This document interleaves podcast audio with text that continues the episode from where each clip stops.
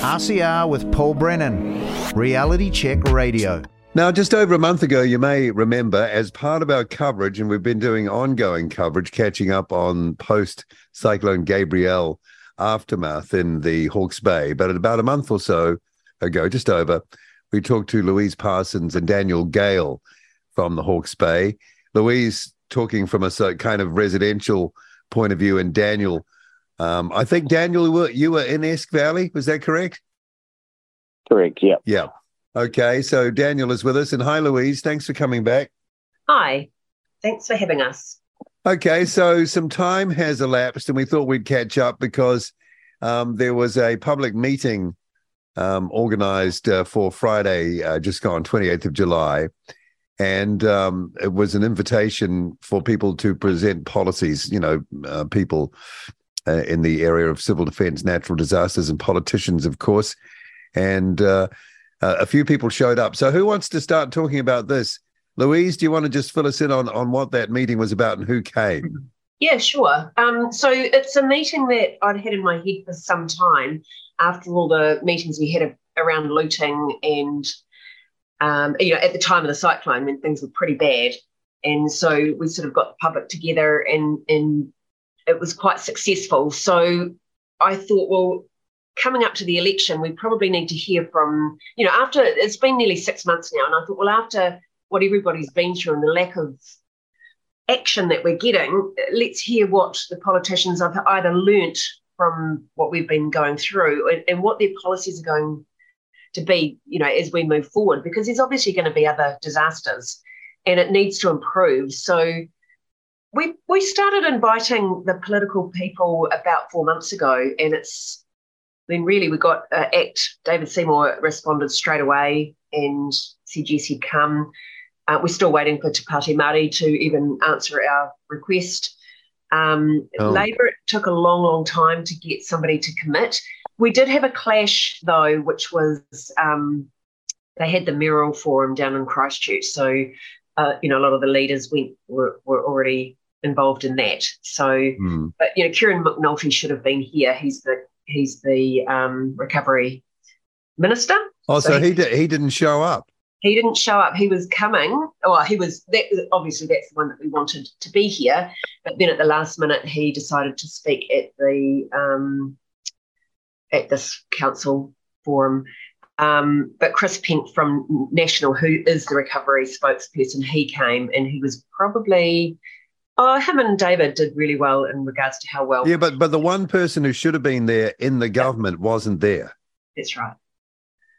That's right. Because it, because he had a, what a prior booking at some Mayoral Forum in Christchurch. Is that is that? No, he didn't. Was? He didn't when we asked him. Not at all. Not at all. And it was probably oh, maybe. Oh, so he didn't have a he didn't have a prior booking. No. So why didn't he turn up? You you'd think that because then he did then he did go to that. So that I don't know. He then spoke at the the Mayoral Forum. okay. So we, yeah, so he was coming. They were, and he did. They did try. They were trying. They, they were going to try and get him because he, he's just, he's from Wairarapa. It's not even that far away. Gotta say. Well, it's not, but he's not from here. You know, we had we've been through so much, and then we've got Stuart Nash, who they stupidly sacked, who was doing a lot for the community. And I know yeah. some people won't agree with me on that one, but he he was. Um, and then we had um, Meka, who then defected over to, to Pāti Māori, we couldn't even get her here. Um, we asked a lot of the Labour ministers to come, but we just we ended up getting Ginny Andersen, which is really ironic, and I'm really grateful she came. But she refused to come to our meeting about crime, and she's the Minister of Police and Minister of Justice, so she came to this one. And on meeting her, she said she thought it was about crime. What?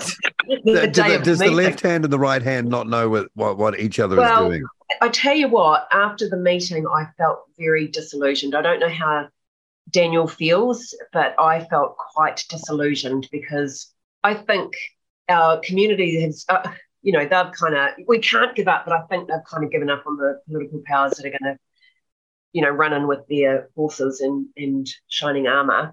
Um, there's this whole thing with you know, what have they learned? And we gave a big agenda. We said, these are the things we want you to talk about when you're talking about your policy. I think uh, Chris Penk was amazing. He went through absolutely everything that we'd asked. David is a very sensible person, David Seymour, and um, he had a lot of really good responses. Ginny Andersen spent most of the time acknowledging people, and um, I acknowledge this and I acknowledge that. We don't need acknowledging. We, we, we're still here. We don't So, need so not much engagement from her. Is that what you're saying? A lot of sympathy, but yeah, not but yeah, sympathy. Yeah, yeah, sympathy. yeah, yeah, yeah, exactly. Um, and you Well, know, well, well-being and kindness, right? Yeah. Okay. well, that's what, yeah, that's what you can call it. It's not very helpful. Yeah. Okay. All right. So, Daniel, what what were your your impressions? Because you were, I think, first up in the lineup of of speakers. So, what what were your impressions of what um, Louise was just uh, informing us of?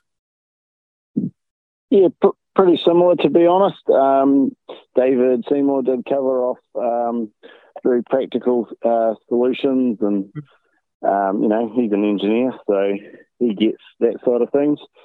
Uh, Chris Penk, uh, he addressed all the issues, and uh, Ginny Andersen talked a lot about inquiries. What do you mean inquiries? Uh, was inquiries the right word? Uh, basically, that everything's going to get reviewed. and- Really? Yeah. They always say that. Yeah. So And she didn't even know why she was actually there. As it turns out, um, if I just heard right, she thought she was there for to talk about something she wasn't there to talk about. But anyway, yeah. Besides that, but yeah, my main message I wanted to get across to the politicians is that uh, we need flood evacuation plans similar to tsunami plans, so that all our riverside communities across New Zealand don't have to go through this again. yeah, I remember you saying that. And was there any um, acknowledgement of that um, from the you know the the government, non-government people there? Well, I suppose the closest acknowledgement was David Seymour saying that we've learned from earthquakes and perhaps we'll now learn from floods. Well, we should have learned from floods uh, decades ago because we've been Yeah. having them for as long as humans have been on the planet. Yeah, well, it's nothing new. Nelson floods every five minutes, so does the Coromandel. Auckland's a new flavour of flooding. Yeah, Um, yeah. yeah. People need to be able to get out in a timely manner and they need to know what to do uh, at the appropriate time. I had a friend helping evacuate uh, the elderly in Taradale, and when he asked the officials where to go uh, with the elderly, they told him 60 metres down the road to the school. That's hardly a plan, and it's hardly going to save any lives when you move from one flat place to 60 metres further down. It seems that a lot of people were caught, if you don't mind me using the expression, with their trousers down here. You know, there's been there's always a lot of talk, but when it comes to the walk, it's it, it doesn't go very deep. A- am I correct there? And was there an acknowledgement of that from the folk who turned up to listen?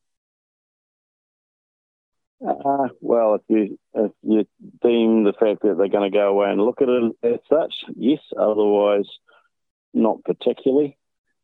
Yeah. Do you believe them when they say they're going to go and look at it? No. Well, I'd like to, but no, I don't have much faith. Right. What was the turnout, um, uh, members of the public like, uh, the locals? Uh, uh, did you have a good uh, number turn up, Louise?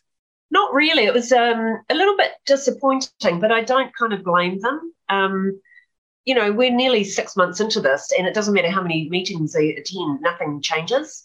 Right. And I think there's a certain amount of um, frustration um, and why bother, you know? And it's not like that there's apathy at all. It's just like, why bother? You know, they have got no faith that anyone of any sort of authority is going to get them out of this mess. Um, and, you know, picking up on what Daniel said about what they've learned, this was, there were a few statements made at the meeting that I just, I was kind of the mediator, so I had to be a bit careful what I said, but I just want to throw my arms up and say, what have you learned? You know, what they learned from Christchurch apparently is that rather than it being led from central government, we need it, we need it um, led from local government. And so that's why the flood, they, they turned that around and made it that it's now the recovery is led from local authorities.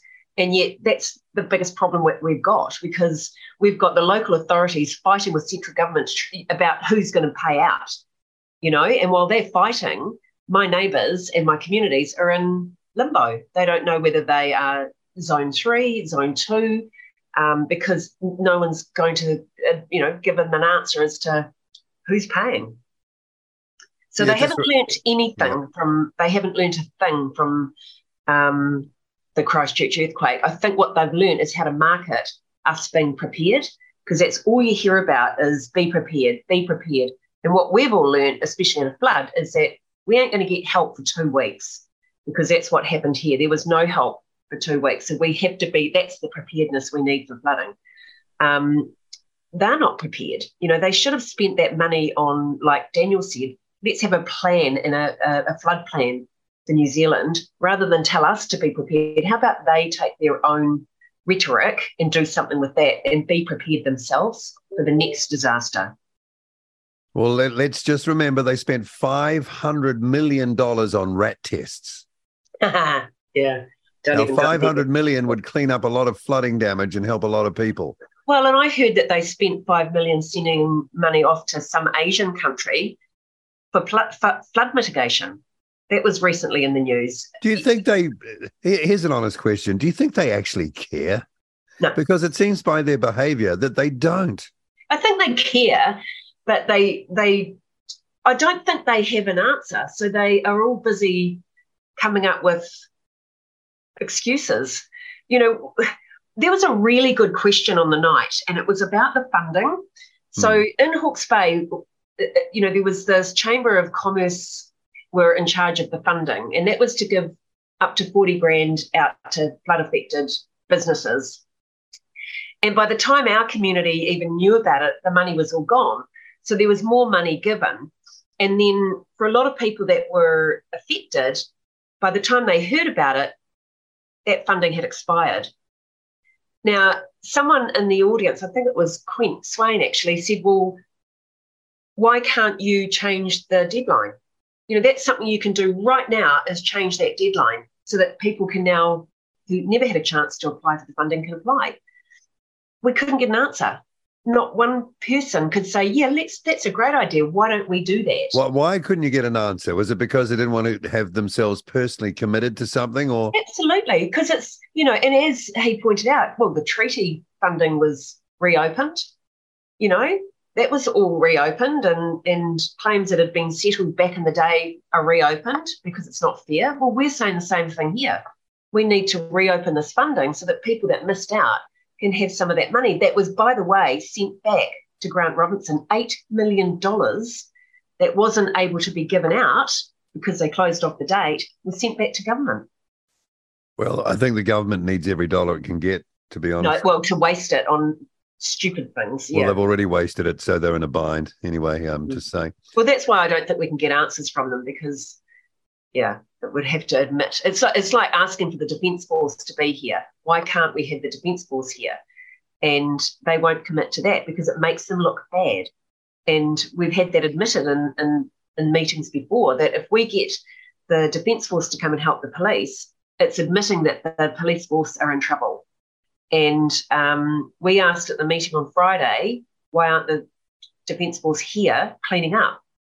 And there's just this big, well, we can't commit to that because, you know, it's only the Prime Minister and the Defence Minister can actually um, order that. You mean the Prime Minister has spent $500 million on rat tests, that guy?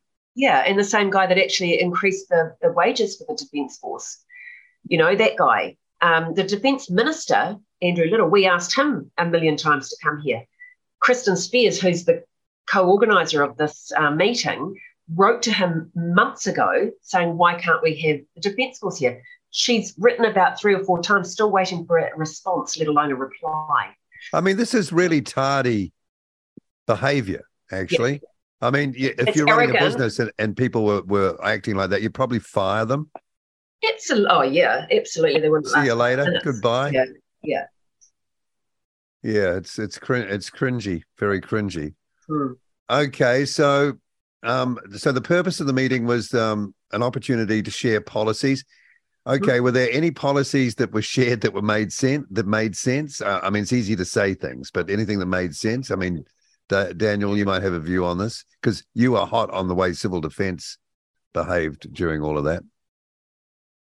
Yeah, and uh, to answer your question, no, no policies uh, were really announced. Uh, I did ask about catchment level policies, nothing there.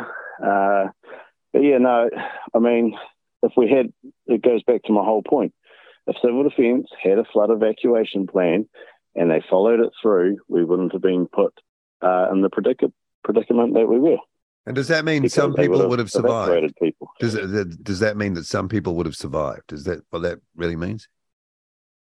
Well, if we talk about the valley, uh, and we look at, I have a an alarm, a river alarm on my own campground. I have a flood evacuation plan. They are terms of my resource consent that they have to operate. Um, so if I'd followed those without being proactive and evacuating everyone days prior, I still would have got everyone out with time. And um, Yeah. they just don't have a plan at which point they say, right, hit that emergency button that sends to everyone's phones because when it turned up at 5.19 in the morning, it was way too late. Yeah. By 2 by 2.30 a.m., the telemetry on the bridge was already smashed off. Did that not give them a, an idea? you it gave them an excuse. It's what it gave them an excuse to say, well, we couldn't evacuate because we had no gauge to say how high the, the rivers were. So the fact that they were all smashed off. That is so lame. That is so lame, if you don't mind me saying. It's so obvious why that there's a problem because if the telemetry goes, it means that it's been smashed. Something's Mm. happened. Mm. And what's done that? Well, it's Yeah. pretty obvious, right? I mean, it's pretty damn obvious. Mm. Well, when it's underneath the, the structure of the road on the bridge, it's pretty obvious that it's got really high. It's embarrassing to even run that sort of defense, actually.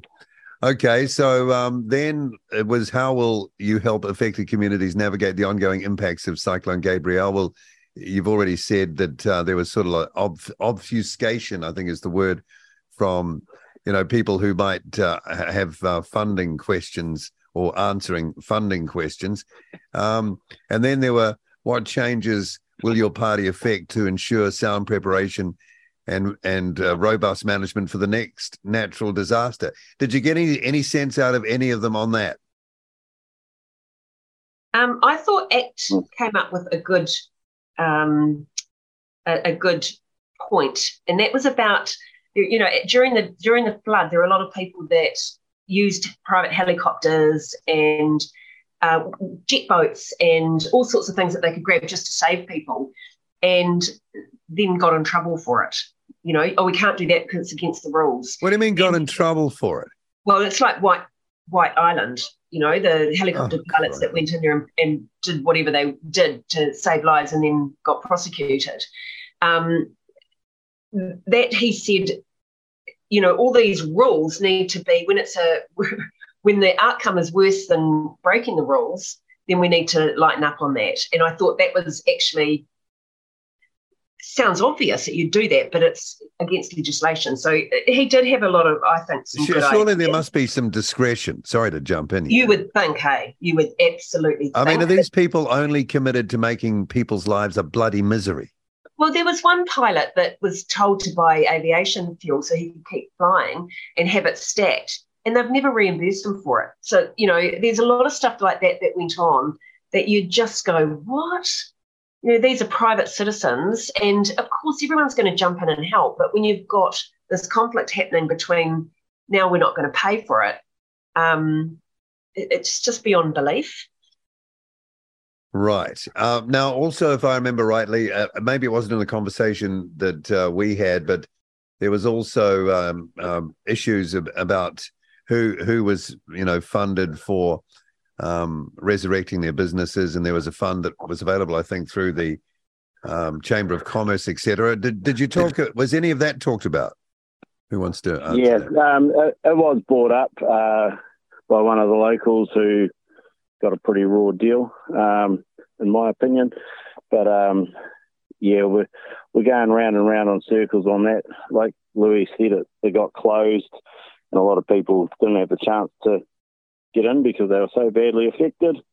And uh, I suppose it's the perceived lack of transparency Yeah. that is one of the big issues, along with the how it was administered in terms of um, whether getting wiped out more than the other person had a factor to play. Yeah, and locals versus non-locals, if I remember rightly. Yeah, local locals who are like out here and really badly affected versus a cafe in town Yeah. who just lost power for a few days.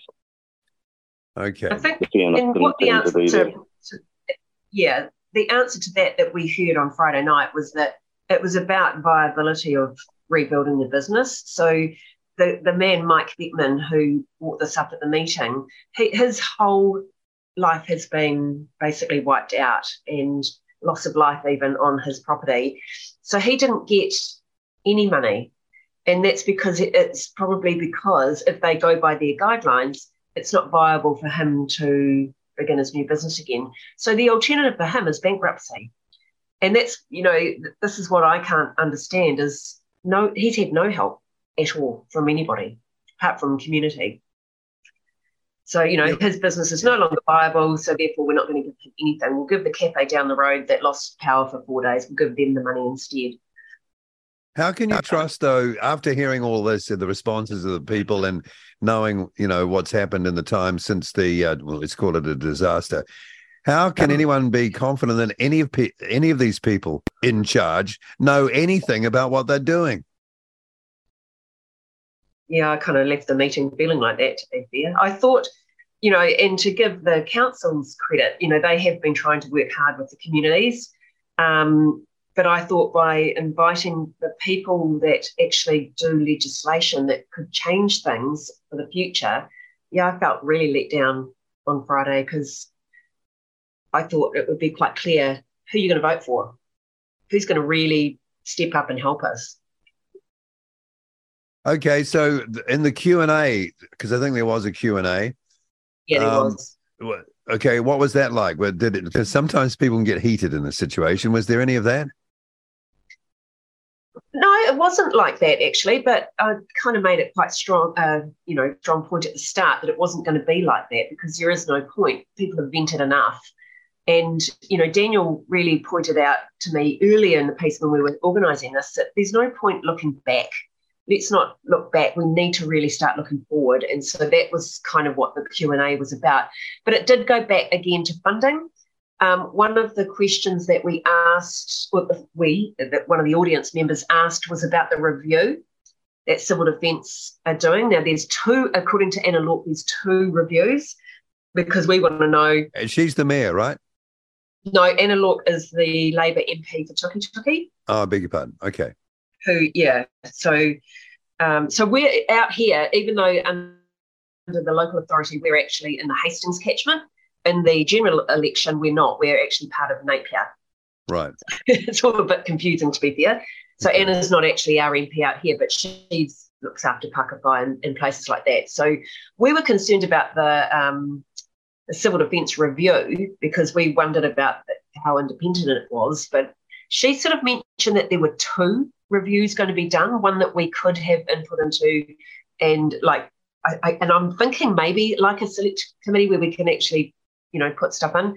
But the other review that the council are doing themselves, like the regional council, which is supposedly independent, um, I think they just go out to the community and ask questions. And I, I worry deeply about that because uh, civil defence made a lot of mistakes that night. And, you know, you talked about loss of life before. It's not, you, you probably can never say would, if they'd done things differently, would it have changed anything? But it would have absolutely have stopped the trauma for people who were stuck in trees, sitting on rooftops, Hmm. you know, waking up up, up to the, swimming for their lives, basically. Yeah. It would have avoided all of that. And that seems to have been forgotten in this whole thing is that the whole of Hawke's Bay went through that. And I mean, I'm extremely lucky. I my house didn't get flooded, which if you saw where I lived, you wouldn't even believe it. But the rest of the communities went through that.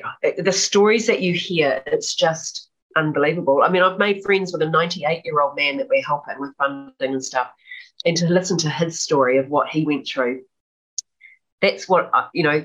that's where civil defence have got blood on their hands. That could have been avoided. It should have been avoided. And, you know, Daniel himself tried to get civil defence to, to do the warning and they ignored him. So the the regional council, I think you mentioned um, just before, they are the ones who operated civil defence locally, right? Is that the case? Yes, that's right. So until, it becomes, until it becomes a um, uh, what's it called, Daniel? When it becomes a I can't uh, I'm not sure where you're going with that, Lou. A state of emergency, sorry. State when it becomes a state of emergency, then it goes central. And what, so to the uh, government, the beehive? To the government, to the civil defence, um, is it NIWA? Um, you know, the, the, okay. Yeah. And so when that happened, of course, they have no local knowledge. So they start making um, decisions for, um, you know, blowing out the wrong stock banks and things like that. And that's where it needs to stay local. So that's where our mayors get involved because they know the communities and things better than anybody centrally. Well, it's obvious, isn't it? I mean, that's a no-brainer. So, so the people who are investigating or, or or reviewing this or whatever you want to call it are the people. It's like the fox guarding the hen house kind of situation. Um, it's that well, you know that they're going to find themselves to have done the best that they could, mm. right? Mm-hmm. Aren't they? Of course they are. Of course they are. So, what's the point? Ticking boxes. Yeah, but what it does, what it says, I'm sure our audience is thinking this. What it says is is that they don't really care about people in the end. They don't care about them. Mm. They'd be on their knees, like begging for another chance or forgiveness or so. I, we're so sorry but they're not, are they? No, and I think that's a really good point because I sort of look at all the, you know, what our communities are going through. You know, like Daniel, for example, wants his life back, and he should be allowed his life back. It's not his fault for the failings that, um, you know, previous and um, previous uh, councils have done by not having a flood plan, by not having um, this place safe. You know, there's all this mitigation going on now. Well, it's a bit late and who's paying the price for it? Our communities are. Their lives have been completely washed away, to excuse it. To yeah, excuse that's exactly what's happened. Yeah. And they're the ones that are waiting, and yet it's not their fault, you know? And that's what I sort of can't get my head around is they should be on their knees. They should be saying, what can we do? This is our screw up. You know, the trauma that you guys went through, that was our fault. And I'm not going to you know, say anyone in particular, but the councils, the civil defence, the central government, they all have to take responsibility. Sending $5 million offshore to help an Asian country with their mitigation, it's a, it's a bit of salt in the wound, really. But, you know, to have everyone sitting there waiting for these guys that caused it to come up with. I, I saw a quote the other day and it said something like, having the people that caused the problem coming up with solutions, not really ideal, is it? No well, you you wouldn't do that if you if if you're being logical about it. You Daniel, is there running a business either? Daniel, is there any prospect at all of you recovering um, and and getting the holiday park back up and running, or is that gone forever? No, I'm uh, in the process of it right now. Oh wow, cool. Uh, over half my land's flattened. We have the house and slash office uh, all cleaned out. Um, we, my bore is still intact. My w- main water tank down there is fine. Got my pressure tank to pump around the systems. Dug out all the power networks. Uh, I'm in liaison with uh, Unison to get the power back onto the property. Uh, well, the poles put back, I should say. Yeah. And um, yeah, then I've uncovered all the septic tanks and they're intact. So it's going to be a long process, um, but I'm going to make it happen. Wow, what an effort, eh? That must have been a huge because it wasn't that long ago we spoke. So you must have been so full on into it. Yeah, I'm lucky. I have uh, lots of friends with machines, uh, people that are willing to help me, and um, I'm very grateful for that. Um, including my brother, he's a machine operator owner. Uh, my dad, he's got a digger down here today. Um, Great. Yeah, so we've got all the driveway network exposed. So next thing is to get rid of some silt and um, then get the power back on and the water on and then work on the ablution blocks. How far off do you think um, is opening again? I'm aiming for Labour weekend next year. Okay, it's not that far away, Yeah. considering, I suppose. Yeah. All right. Well, that's well, um, that's good to hear. Yeah. Okay, so um, how did uh, I- also you had Garth McVicar there? What was he there for at the meeting? Um, there to do?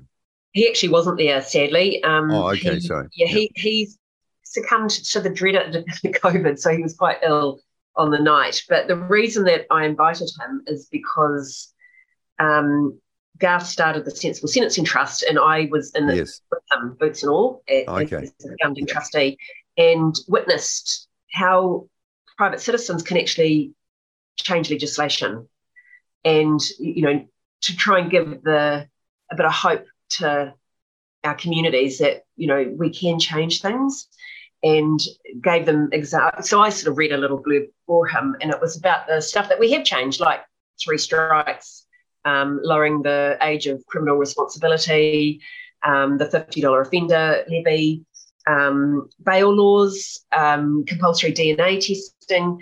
There were all of these things that we changed in legislation during our, our time. And um, it just shows the impact it can have on community. And when those things were taken away, it shows the level of crime that's happened now. Yeah. But that wasn't so much the point. It was more about we can do this.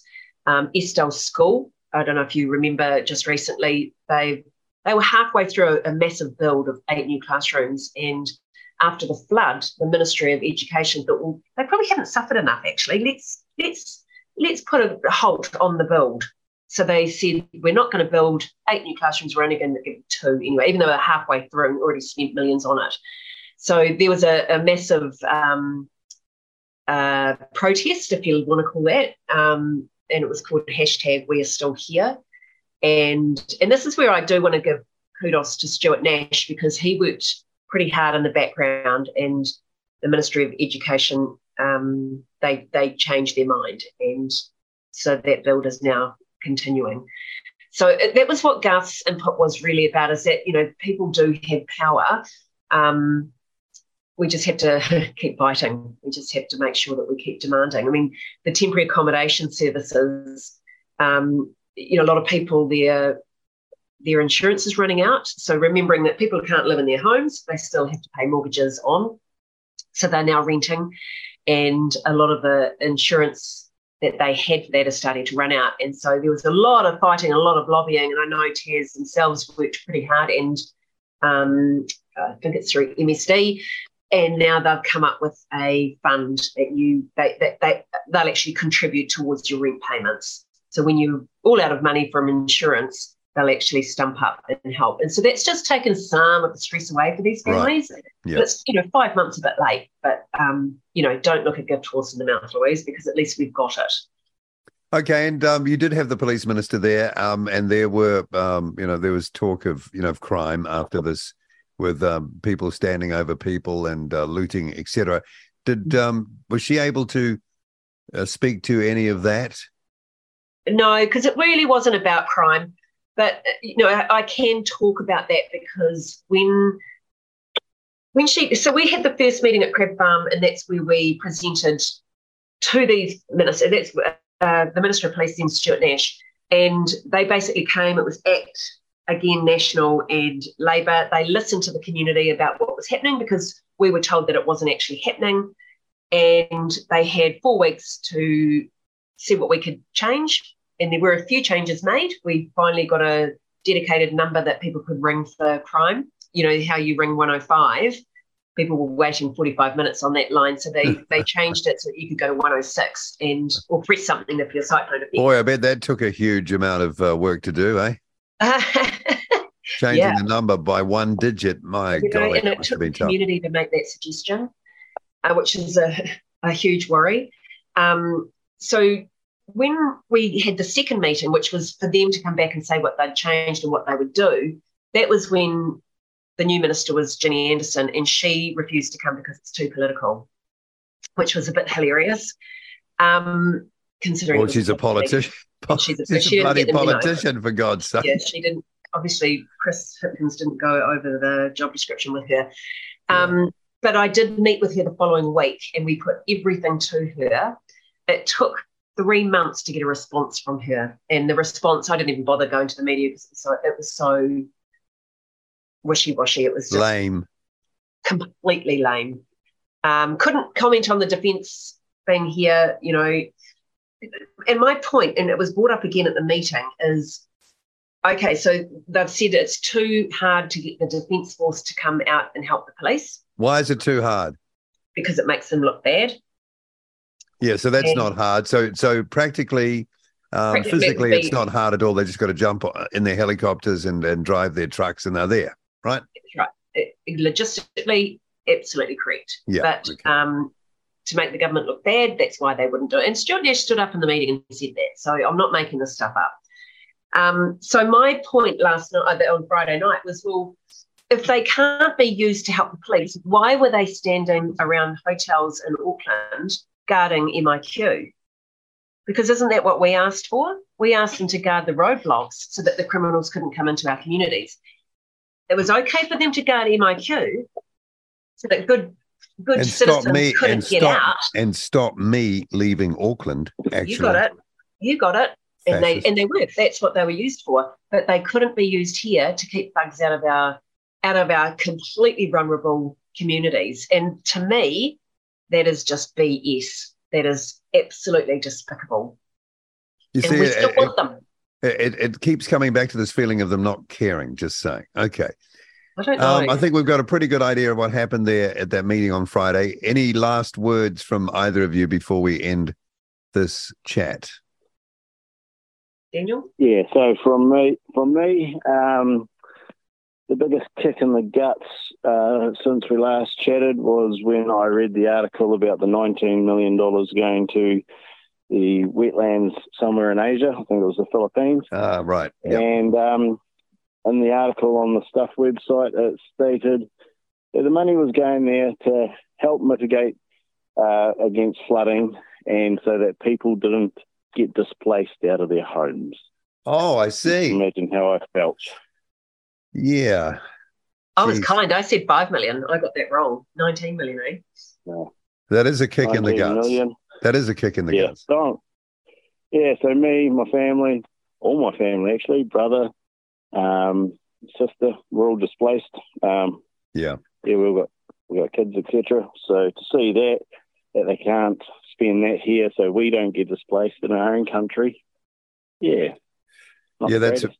It's pretty rugged, pretty rough. I hear you. And Yeah. uh, Louise, any anything to say before we finish Um, up? I guess I guess like there's a lot of kick in the guts, as I think, and I think funding's probably my big bugbear. Um, you've got all this funding that people have given, and it all seems to go to these places like councils, like Red Cross, so that we've got no access to it, basically. And um, I mean, I've got a big fund application in at Red Cross so that I can help my just my little neighbours to try and give them something so that they can use the money. And I'm not going to get it. I know that they want to give. But you know what they gave me? And this is it's quite, it's been quite funny handing them out to my neighbours. They gave me um, cleanup kits. And they're beautiful cleanup kits. They're brand new hoses and shovels and rakes and um, PPE gear. It's five months too late. We've done it. We, we did it without the Red Cross. So it's just, you know, again, kicking the guts. I need money for my neighbours. I got shovels. I don't need shovels. Yeah, the Red Cross they came under some criticism early on for holding back on on the money. A- am I right there? Yeah, And they still are. they're still so they've got money sitting there in their accounts. Yep. Presumably attracting some sort of interest. Probably. I don't know. Um, and they haven't paid out yet. Yet they're putting themselves across as these wonderful, this wonderful organization that looks after people in need. Yet that that the, the they've got the bank vault shut tight pretty well. Yep. And if you go on the website and have a look at it, they are transparent at least. You can go and have a look and see exactly where the money's gone. And it's filtering out there. But again, it's um Is know, it too slow? Absolutely.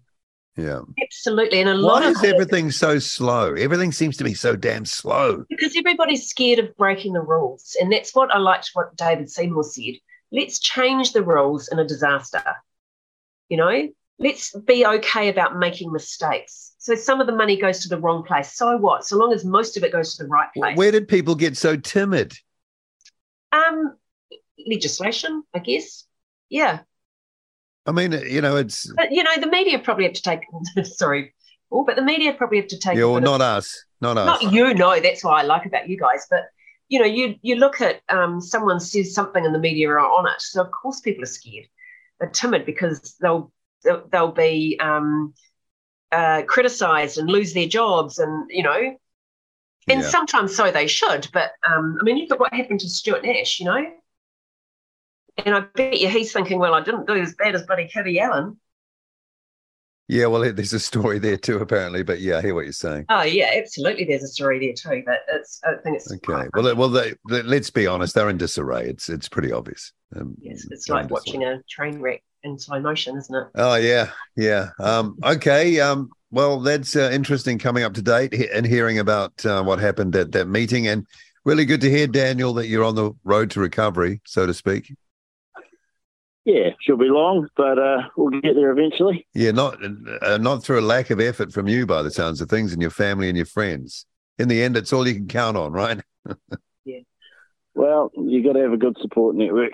Can't rely on government. No, I mean, not that everybody should rely totally on government, but but um, No. I mean, government is only government aid is only the collective hand of all the citizens, really. And if people want to help, they don't like seeing their fellow citizens in trouble. But um, it's you know people get in the way, right? That's right. Yeah, well, uh, the big thing for me is I want to be invested in. You know, look at look at the valley and the people that want to stay and rebuild as an investment. We Yeah. want to pay tax. I want to pay lots of tax, in fact, Yeah, because if I'm doing that, I'm being successful. yeah, of course. Yeah, how do you think the money arrives in the first place? Exactly. Hmm. All right. Um, that sounds like we've pretty well got through everything. Any any last comments before we hit the hit the button to stop? Please keep this out in the media. Please keep it out there because you know we are still here.